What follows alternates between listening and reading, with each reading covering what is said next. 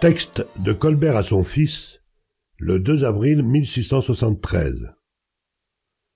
Point de l'instruction pour le voyage de mon fils. Examiner avec grand soin tous les vaisseaux l'un après l'autre. S'informer si les radeaux bécarènes ont été faits. S'il ne manque rien à leurs équipements et armements. Voir et examiner leurs inventaires avec soin et application. Faire le calcul de la quantité de poudre, boulets et autres munitions qu'il faut aux dix vaisseaux pour les bien armer.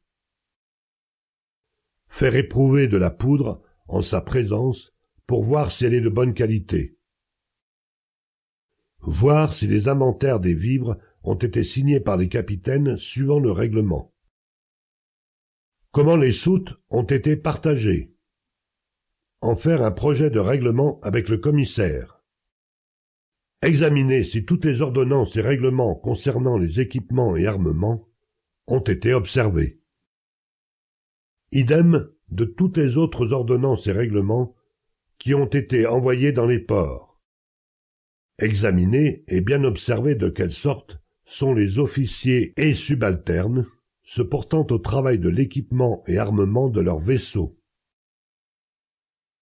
S'enquérir avec soin et de plusieurs des bonnes et mauvaises qualités des officiers auxiliaires, et faire en sorte qu'ils puissent en former pour en rendre compte au roi dans les occasions.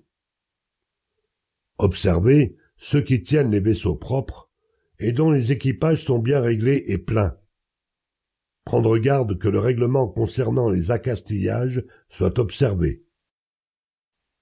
Examiner les embarras inutiles que les capitaines mettent dans leurs fonds de cale et autres lieux pour les volailles et bestiaux, et observer avec soin quel règlement est à faire sur ce sujet, préférant toujours ce qui convient au service du roi, qui consiste à tenir les vaisseaux en état de combattre, à tout ce qui peut être de la commodité des capitaines.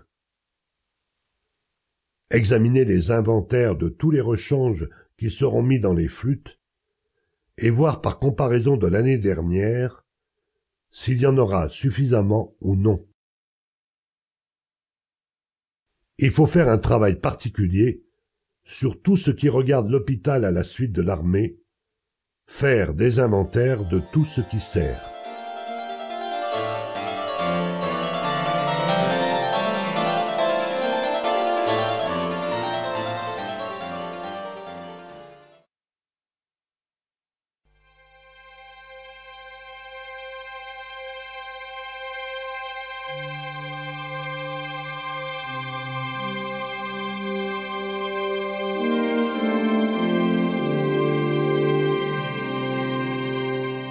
Première femme autour du monde, Jeanne Barré, passager clandestin de Bougainville.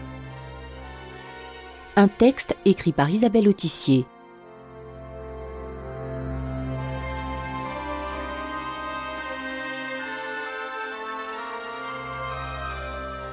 Au mois de février 1767, Philibert Commerson rejoint l'Étoile, l'un des deux navires de Louis-Antoine de Bougainville, qui appareille pour faire le tour du monde il vient d'être désigné botaniste de l'expédition. Afin de l'assister, Commerçon emmène avec lui son domestique, Jean Barré, dont la voix claire, le visage glabre et la petite carrure vont rapidement susciter les soupçons de l'équipage. Depuis l'ordonnance du 15 avril 1689, il est clairement interdit d'embarquer des femmes à bord des bâtiments du roi.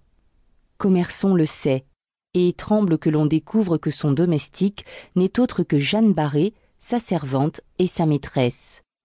Pour apaiser les doutes, la jeune femme accepte sans fléchir les privations, la promiscuité, le mal de mer, les rats que l'on déguste quand le biscuit manque, les hurlements du vent au sud des Amériques, le froid, la puanteur de l'entrepont, les dangers du scorbut et des fièvres, elle tente de se faire oublier en se cloîtrant dans la cabine de son maître où elle a obtenu de dormir pour veiller sur sa mauvaise santé.